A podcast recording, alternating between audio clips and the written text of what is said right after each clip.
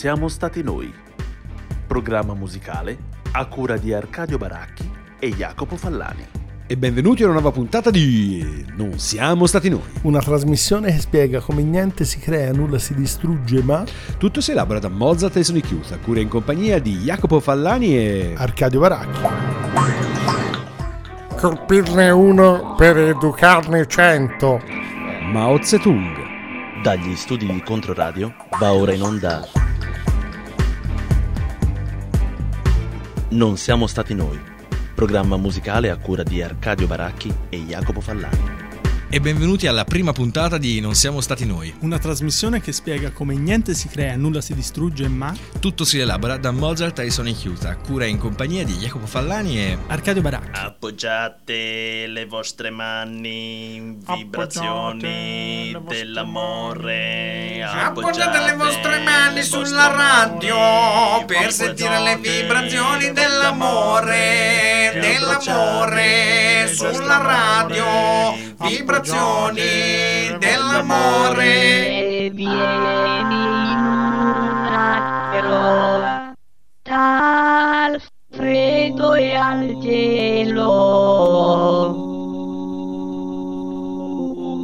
E con una serie di citazioni mirabolanti che hanno tutte in comune un aspetto puramente celebrativo, perché sì, Mao Zedong mi ha ridoppiato nelle- ne- con la voce di un noto pasticcere bresciano, tutto questo per dirvi che questa puntata Non siamo stati noi è la numero 100, la numero 100 se non altro della nuova reincarnazione di Non siamo stati noi, da trasmissione radiofonica in onda sulle gloriose onde mh, magnetiche, radiofoniche di Controradio, diventata appunto recentemente podcast per così dire e appunto sotto forma di podcast arrivato al mirabolante numero 100. Quindi oggi perdonateci, ma chiaramente perderemo un po' di tempo ad autocelebrarci, a celebrare questo numero così bello, così tondo, eh, che così tanta musica ha ispirato. Non è vero, non ha ispirato moltissima musica, tant'è vero abbiamo avuto difficoltà anche a trovare materiale che parlasse giustamente il numero 100, però faremo un ampio ricorso di queste famose classifiche, mh, rating e quant'altro che di solito sono anche piuttosto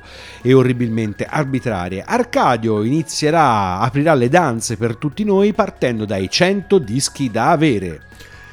Mi ricordo di un disco. Mi ricordo mi ricordo, esatto, mi ricordo di un disco che è sempre stato a casa mia da quando sono nato. Erano le eh, incisioni del- di Toscanini con le- l'NBC Symphony Orchestra, non è l'NBA, ma ci siamo vicini perché È l'NBA era- della musica classica. Esatto, perché praticamente Toscani viene invitato a New York, anche perché insomma fugge fondamentalmente dal proprio paese e crea un'orchestra doc per la radio di New York. E, e uno dei cicli di registrazione più interessanti che maggiormente insomma è rimasto in particolare insomma fino agli anni 80 spesso e volentieri citato è stato proprio il ciclo delle sinfonie di Beethoven da lui registrate. Spesso e volentieri è stato definito eh, insomma estremamente meticoloso nelle sue registrazioni. Se le ascoltate l'orecchio di oggi con un'esperienza ovviamente più ampia e con quelli che sono anche poi livelli di intonazione, di precisione, ovviamente che ormai le orchestre esprimono da diversi decenni, alcune cose naturalmente le sentite naturalmente hanno dei problemi però sicuramente insomma da un punto di vista di gestualità di idee sono, sono sicuramente ancora un, uh, un riferimento oh, altissimo. Vi facciamo sentire un estratto da una delle incisioni che eh, viene definita una delle incisioni sicuramente più interessanti e più importanti. Stiamo parlando della sinfonia sempre di questo ciclo numero 7 la maggiore dell'opera 92 Ovviamente vi facciamo sentire un piccolo estratto della, eh, praticamente del tempo iniziale. Qui Arturo Toscanini che eh, dirige del Philharmonic Symphony Orchestra of New York, che era praticamente insomma questo, questa orchestra che lui aveva fondato e, e, insomma che racchiudeva alcuni addirittura insomma solisti di fama che però insomma per, eh, per suonare insomma con lui avevano accettato i suoi inviti.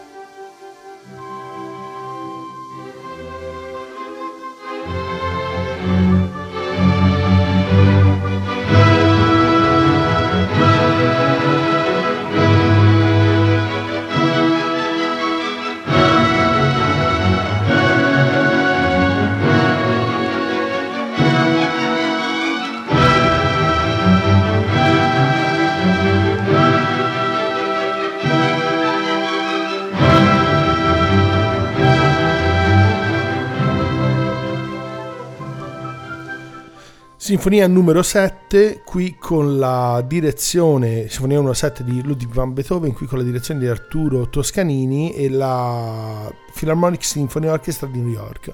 Come dicevamo, questa in realtà, come sentite, è una registrazione, insomma, la registrazione dovrebbe essere del eh, 9-10 aprile del 1936, per cui insomma fra un pochino, non tantissimi anni, 14 anni, saranno 100 anni che esiste questa registrazione. E noi spontaneamente celebreremo questo centenario se, se va avanti così. Esatto.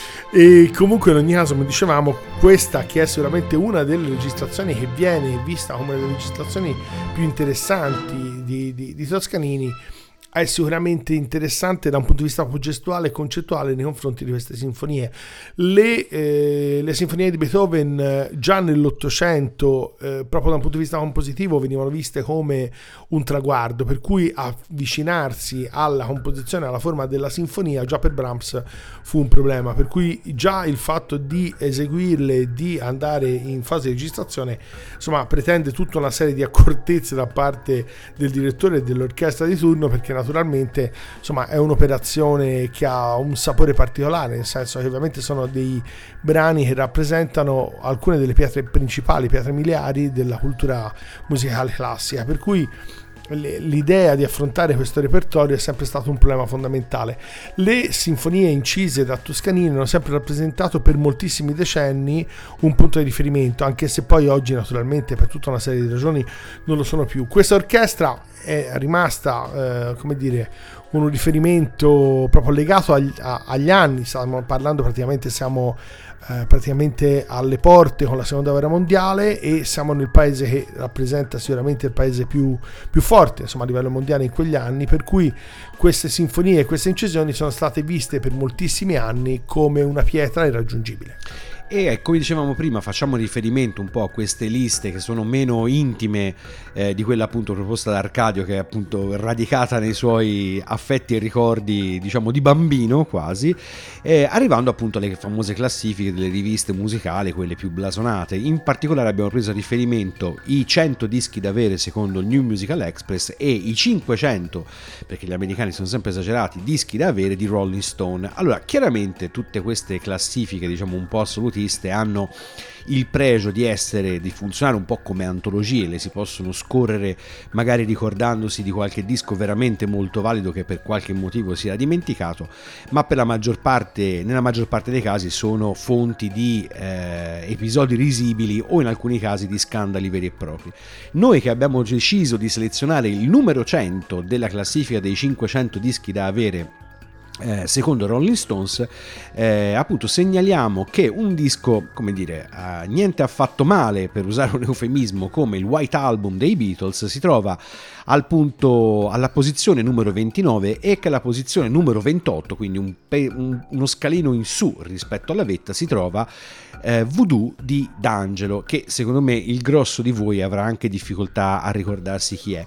Questo appunto giusto per farvi un esempio, il disco che noi abbiamo selezionato è Music from Big Pink di The Band. The Band era la, il gruppo diciamo di supporto di Bob Dylan nella sua fase elettrica e Music from the Big Pink è il loro disco, il loro miglior classico e si trova appunto in posizione 100 su 500 è un'ottima posizione ma considerate che nella posizione 99 anche in questo caso uno scalino più su rispetto a questo che comunque diciamo un classico della musica chiamiamola rock folk rock o l'etichetta che più vi aggrada troviamo Red di Taylor Swift quindi a voi, diciamo, lasciamo tutte le considerazioni del caso. Il brano che ci andiamo ad ascoltare, tratto da questo Music from the Big Pink, posizione 100 dei 500 dischi da avere secondo Rolling Stone, è The Wait, un classico tra i più classici, sicuramente l'avete sentito in un miliardo di colonne sonore di un miliardo di film, senza sapere che si trattava appunto di The Band.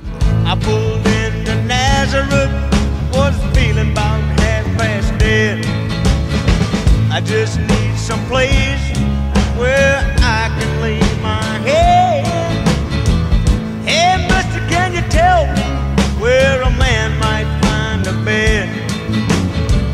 just grinned and shook my hand. No was all he said. Take a load off Fanny. Take a load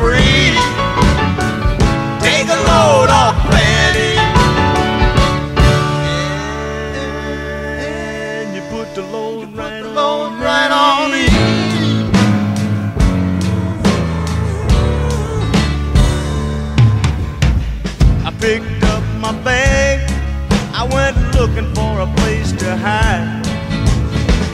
When I saw Carmen and the devil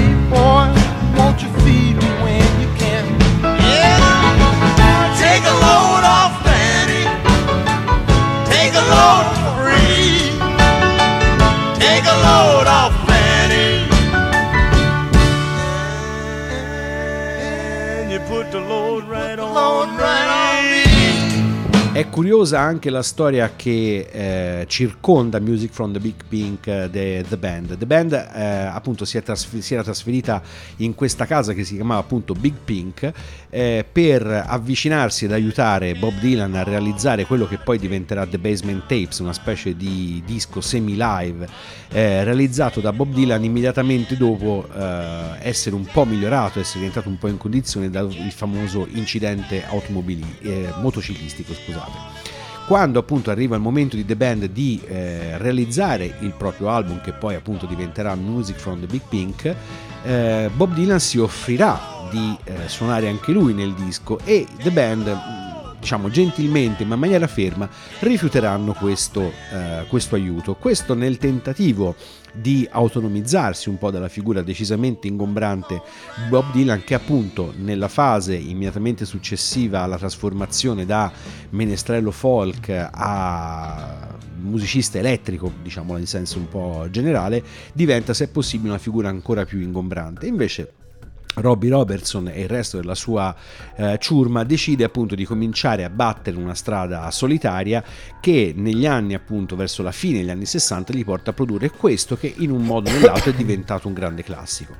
Meritava la posizione 100 dei 500 dischi da avere, meritava un trattamento migliore, meritava di stare perlomeno davanti a Taylor Swift, ai posteri l'arda sua intensa. Una cosa che ci ha fatto sicuramente ridere è che la posizione numero 1 dei 500 dischi da avere di Rolling Stones è occupata, sta a voi decidere se ha torto o ragione, da What's Going On di Marvin Gaye, mentre NME, eh, New Musical Express, piazza alla posizione 100 gli Smiths con Hateful of Hollow e chiudendo il cerco alla posizione 1 troviamo sempre The Smiths con The Queen is Dead.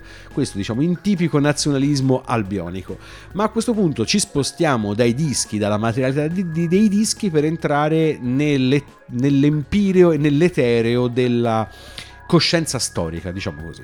Il periodo forse più importante per quanto riguarda gli artisti come musicisti che hanno eseguito, inciso e registrato musica classica è sicuramente un periodo che probabilmente possiamo dire si è fermato agli anni 80 compresi, forse con qualche anno in più negli anni 90. Probabilmente questo grandissimo periodo legato a tutta una serie di, di sviluppi e di concomitanze in natura sociale ha eh, poi avuto insomma delle, delle direzioni che purtroppo probabilmente ancora non sono completamente chiare, almeno perlomeno visto dagli stessi tempi che stiamo vivendo.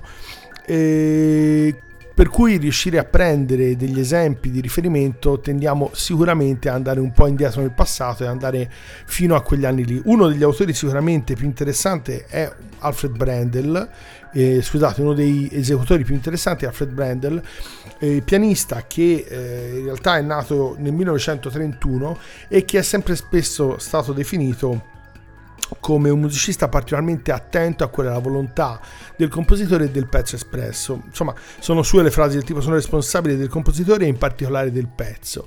Ed è sicuramente un, auto, un, uh, un esecutore che è stato visto come un riferimento forte nell'ambito di quella che è la musica tedesca, sicuramente il periodo classico Beethoven, Schubert e Mozart, per cui quel periodo che fondamentalmente va dalla seconda metà del Settecento fino al 1828, anno in cui poi anche Schubert giovanissimo muore. Abbiamo scelto proprio un brano del, degli ultimi, dell'ultimo anno di vita di Schubert, la sonata D958 in do minore, proprio qui sonata da Alfred Brendel. Vi diremo semmai qualcosa in particolare di questa sonata e della sua esecuzione subito dopo.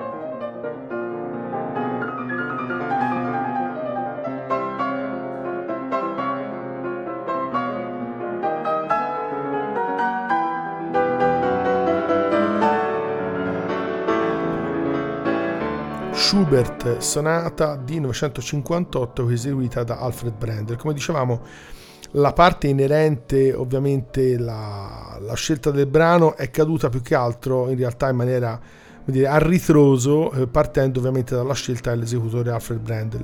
Questa sonata, che è eh, uno degli ultimi brani del- dello Schubert eh, quasi morente, perché stiamo parlando del 1928, è legatissimo eh, e si ispira moltissimo anche a quelle sono le variazioni, 32 variazioni in do minore di Beethoven, la sonata stessa di Schubert in do minore e un- di, un, di un Beethoven che era proprio morto eh, recentissimamente perché la morte di Beethoven risaliva all'anno precedente, al 1827. Quello che sono ovviamente le- i riferimenti di Schubert alla sonata sono molteplici e quelle che sono anche un po' le rielaborazioni e si sente sicuramente l'influenza di Beethoven che di Mozart. La cosa interessante da un punto di vista di vita è che erano gli anni, questa sonata poi se non mi sbaglio sarà rivenduta una decina d'anni dopo per pochi fiorini dal fratello, ma il tentativo ancora in quegli anni era quello di, di- di diventare un libro professionista che poteva vivere insomma della propria arte direttamente senza dover ovviamente fare il docente o avere insomma altre attività che gli servissero per sostenersi per cui insomma proprio a fine di questo periodo compositivo piuttosto intenso eh, aveva presentato anche a una serie di editori i suoi prodotti. Poi alla fine, se non mi sbaglio, questa sonata fu eh, edita da Diabelli eh, alcuni anni successivamente e, e in realtà l'aveva dedicata a Hummel, però era già morto quando fu praticamente pubblicata, per cui eh, l'editore decise praticamente di regalarla, di dedicarla a Schumann perché all'epoca insomma parlava fortemente di Schubert e della grandissima importanza che questo compositore aveva avuto. Brendel, come dicevamo, è sicuramente una- un esecutore che eh, è anche poco, diciamo, è sempre stato diciamo poco appariscente, un esecutore che eh, spesso e volentieri è sempre stato citato, visto come riferimento, ma che non ha fatto parlare di sé se non strettamente in maniera legata a quella che ovviamente era la sua arte e la sua capacità esecutiva.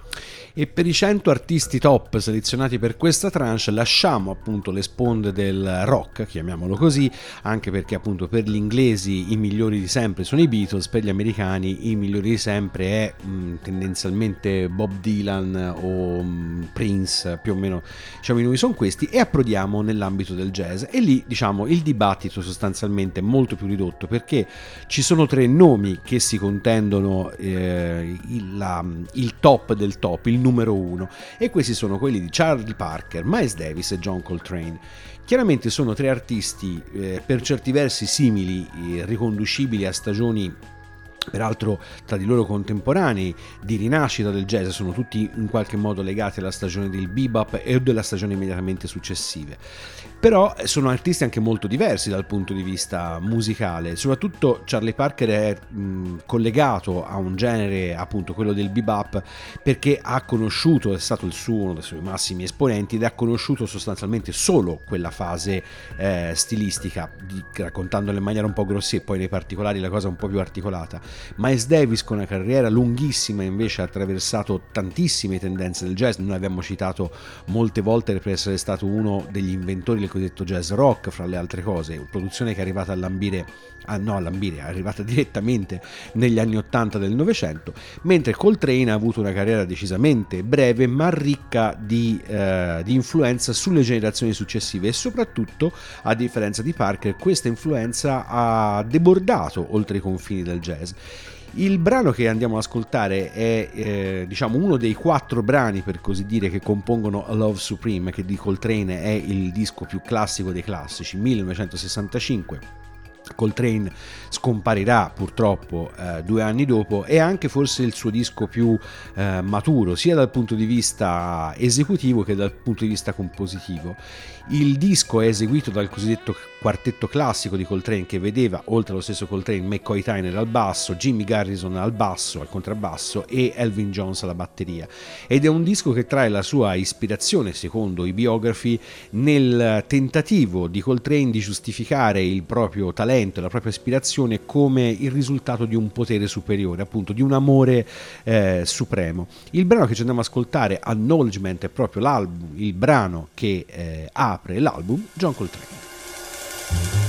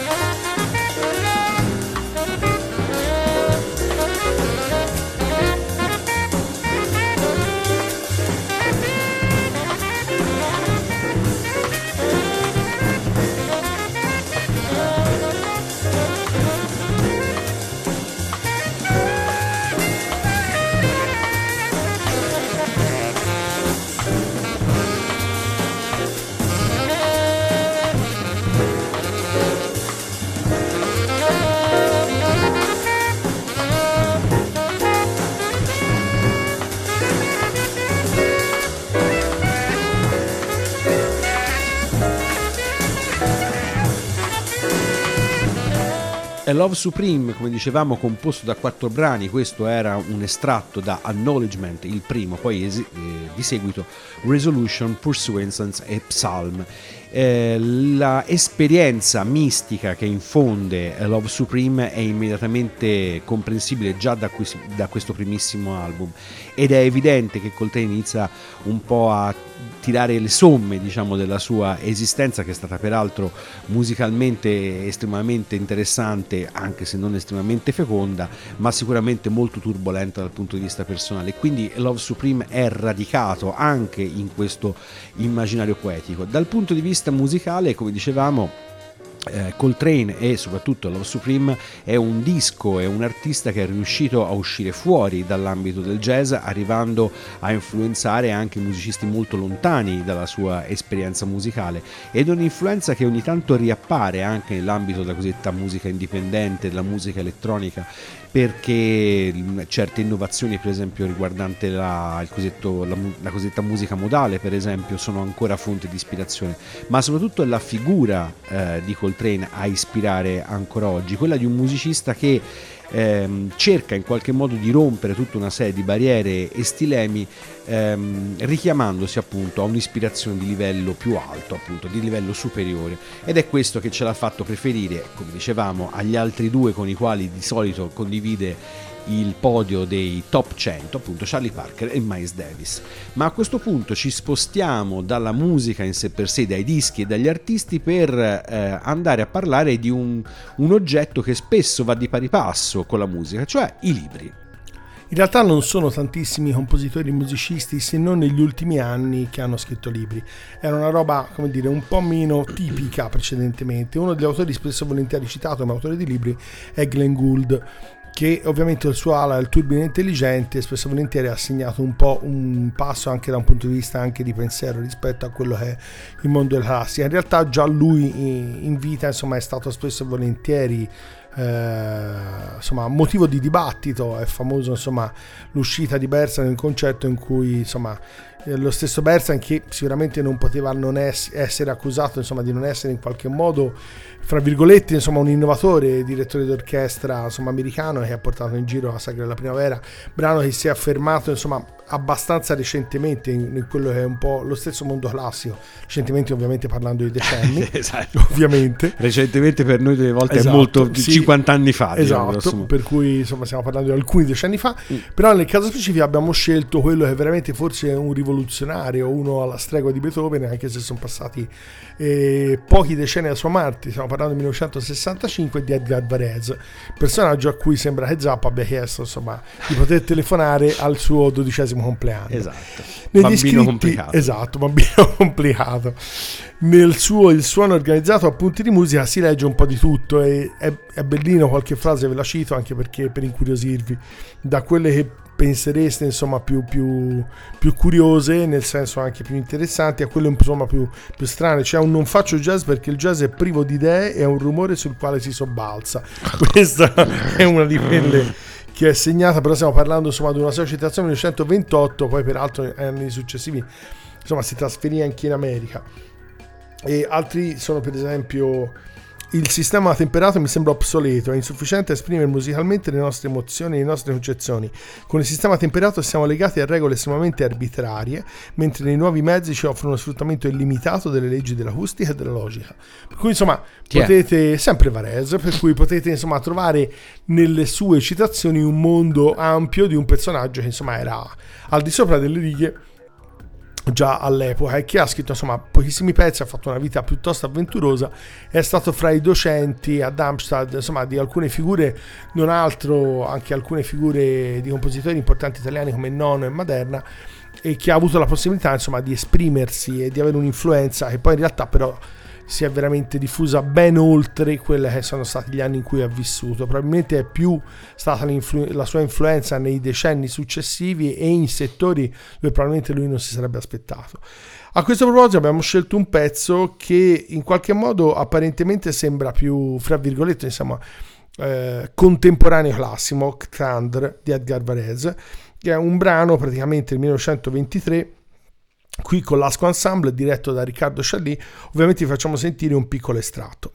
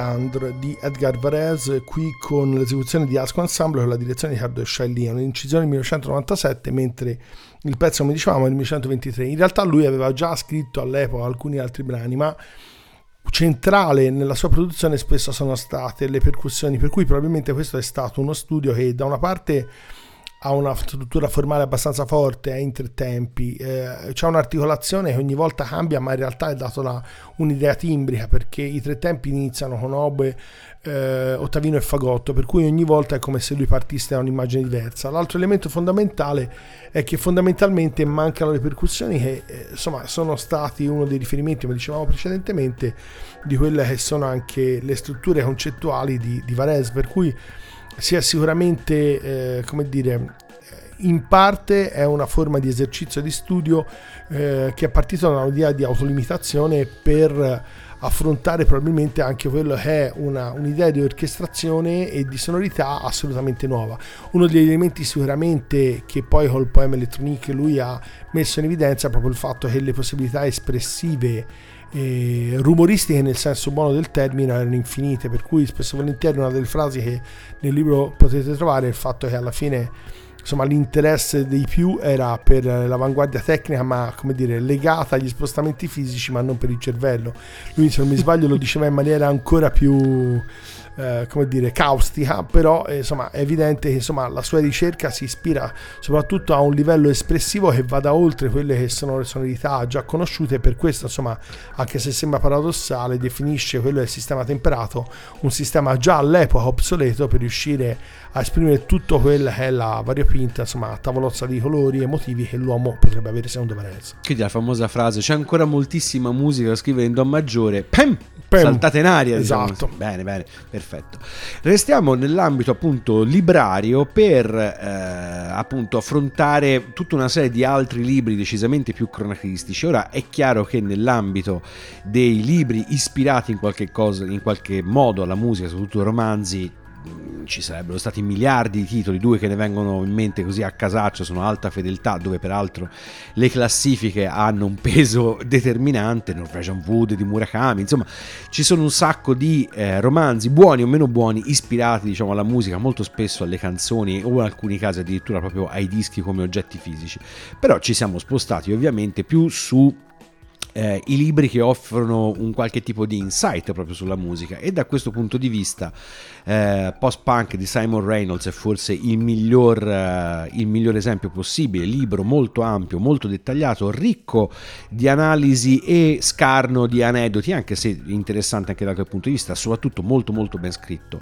ma il cuore ha dettato questa volta la scelta con Please Kill Me libro scritto da Lex McNeil, giornalista, eh, inventore quasi del termine punk, e da Gillian McCain. Please Kill Me è il classico eh, memoir, diciamo così, molto articolato, va proprio sostanzialmente il periodo dalla fine dei Doors fino a- l'arrivo dei Nirvana sulla scena, quindi siamo diciamo tra la fine degli anni 60 e i primi anni 90, lo specchio di, di tempo molto ampio, e il libro non vuole essere necessariamente un documentario storico preciso e affidabile sulla nascita, eh, crescita e decadenza del punk, soprattutto americano, è appunto un memoir, quindi le- i punti di vista sono spesso parziali, sono più divertenti che non storicamente eh, accurati. E poi la eh, passione, diciamo la vicinanza di Leg McNeil a tutta una serie di personaggi che eh, si raccontano nel libro rende il tutto decisamente più umano.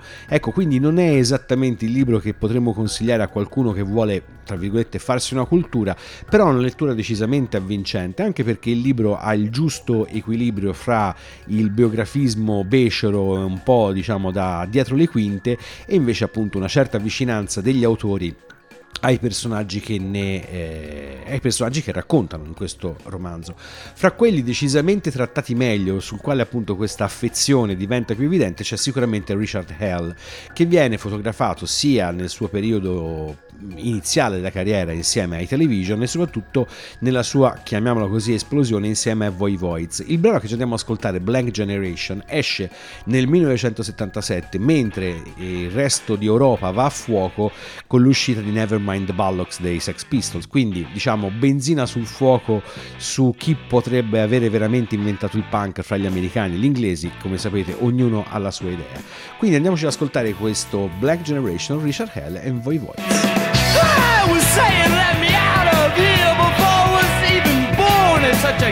when you get a face. It's fascinating to observe what the mirror does, but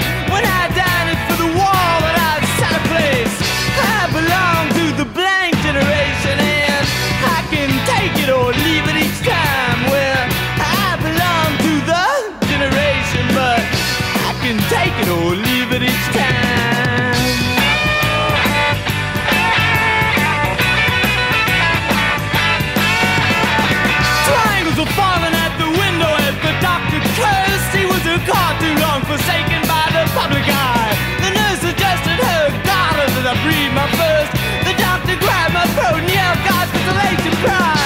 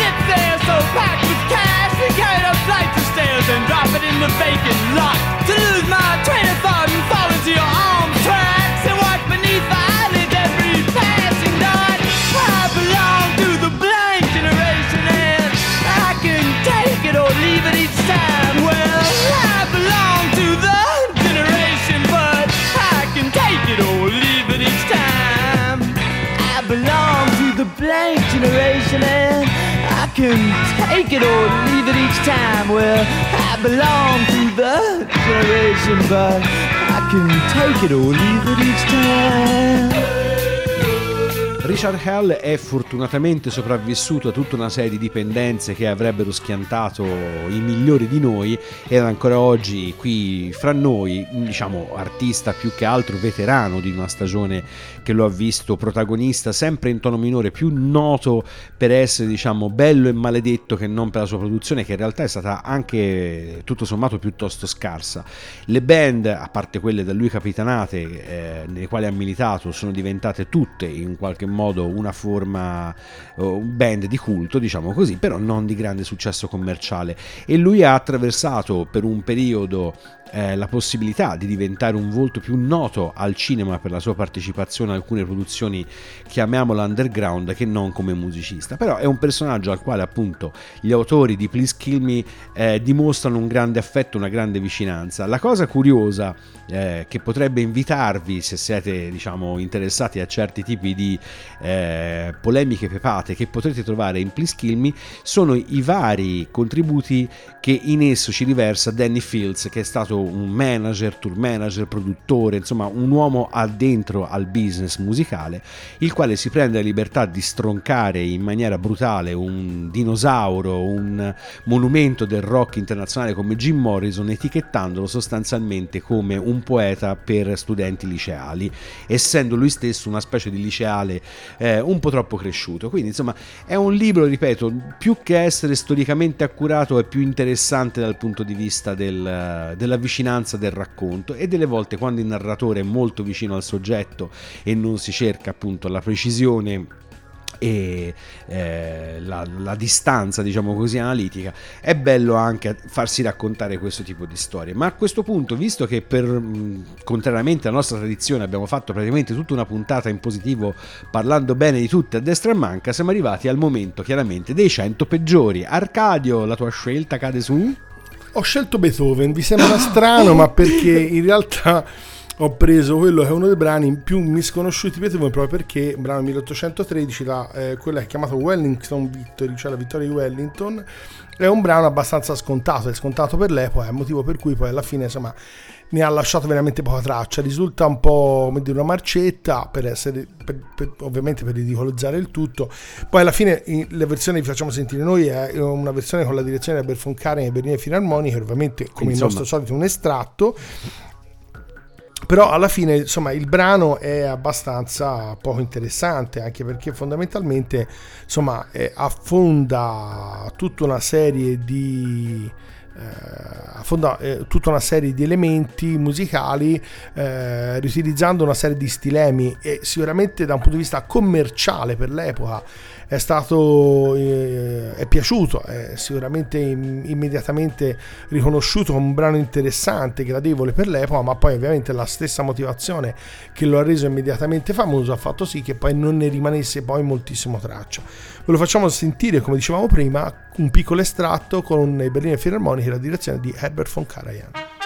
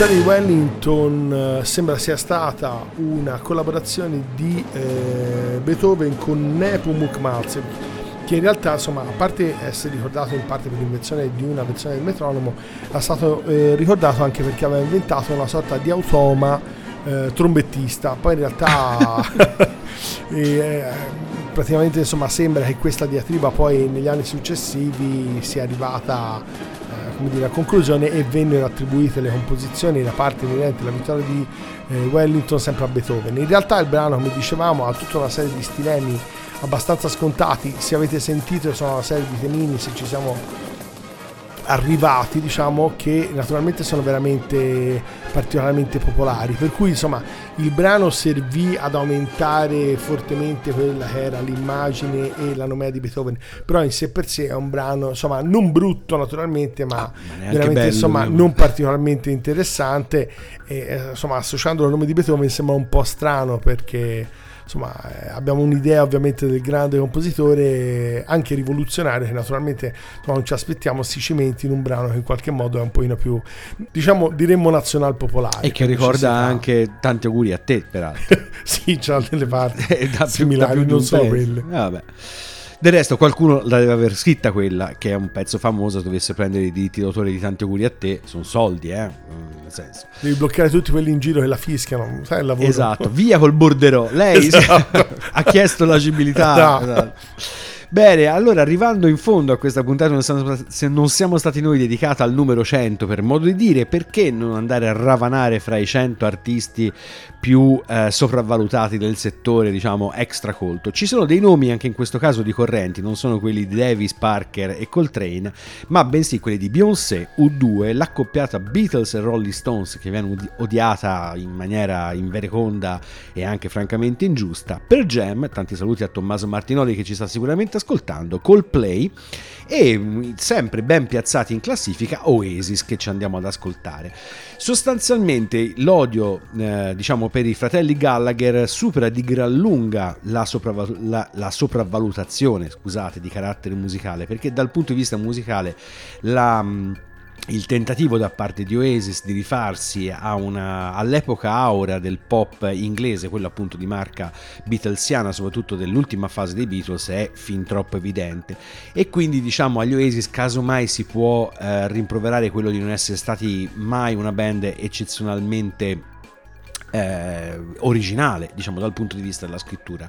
Certo è che il successo planetario e massiccio che gli Oasis hanno riscosso negli anni del loro apice è francamente un po', eh, un po' sorprendente, soprattutto considerando che appunto musicalmente richiamavano così tanto la musica dei Beatles e in generale di certo pop eh, psichedelico, vagamente psichedelico inglese fine anni 60, prima anni 70, da non capire come questo gruppo riuscisse riproducendo lo stesso cliché una venticinquina d'anni dopo a eh, incontrare così tanto successo. Quindi anche in questo caso la figura antipatizzante, ma da un certo punto di vista affascinante dei fratelli Gallagher avrà sicuramente avuto un suo peso. Quello che ci andiamo ad ascoltare, Morning Glory, tratto appunto da What's the, Mo- What's the Story Morning Glory, secondo album degli Oasis, anno di grazia 1995, è forse tra i meno Beatlesiani della loro produzione. È un brano classico, sicuramente il loro repertorio, non fra i più classici, potevamo farvi ascoltare Wonderwall, ma insomma ogni tanto cerchiamo di evitare proprio le cose più ovvie e quindi ci andiamo ad ascoltare questi Oasis. When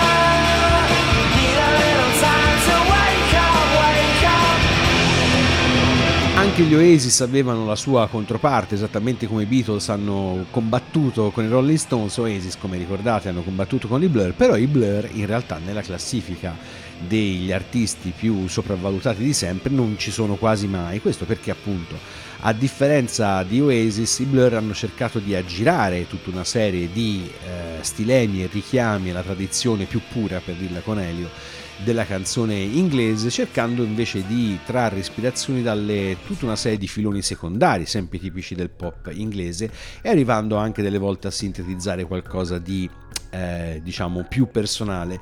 Gli Oasis non solo come band ma anche nelle varie produzioni singole dei due fratelli Gallagher invece sono rimasti fortissimamente ancorati a quel genere musicale che molto probabilmente è quello che in parte eh, porta gli stessi Beatles a essere oggi storicamente diciamo maltrattati perché quello che spesso si, si rinfaccia ai Beatles è una certa qual certa mancanza di originalità mentre in realtà basta fare un velocissimo ragionamento sull'importanza storica della loro musica che può piacere o non piacere ma ha oggettivamente avuto un ruolo molto importante per capire che questa mancanza di originalità è decisamente questa accusa diciamo è decisamente mal riposta anche se siete scaruffi e ci avete scritto praticamente mezza enciclopedia del rock tornando ai famosi dischi musica- eh, libri musicali sicuramente da bene ma questa puntata che sta appunto volgendo al termine si chiude non con il tipico contributo eh, letto da Arcadio ma con un contributo messo insieme dalle sapienti mani di Federico Bistarini che è andato di nuovo a cercare nelle profondità del nostro archivio